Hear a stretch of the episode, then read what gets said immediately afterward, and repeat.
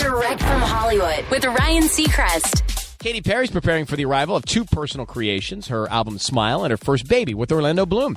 She's happier than ever, though opens up in the new issue of People about the dark days she faced after the release of her last album Witness, which was her first project that wasn't a critical or commercial success compared to the massive records that came before it. She tells the magazine, after being on a rocket ship, just going straight up, it was just a small change in the trajectory, but it felt seismic, leading to two and a half years of trying to find my footing.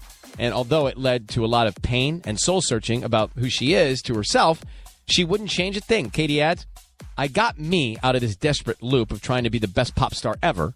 Now I just really want to be a human being and have the dimension of life. I get to live life, and I get to bring life into the world. Finding the gratitude in this pain has been a real journey, but the outcome is worth it. Smile arrives August 28th. That's direct from Hollywood.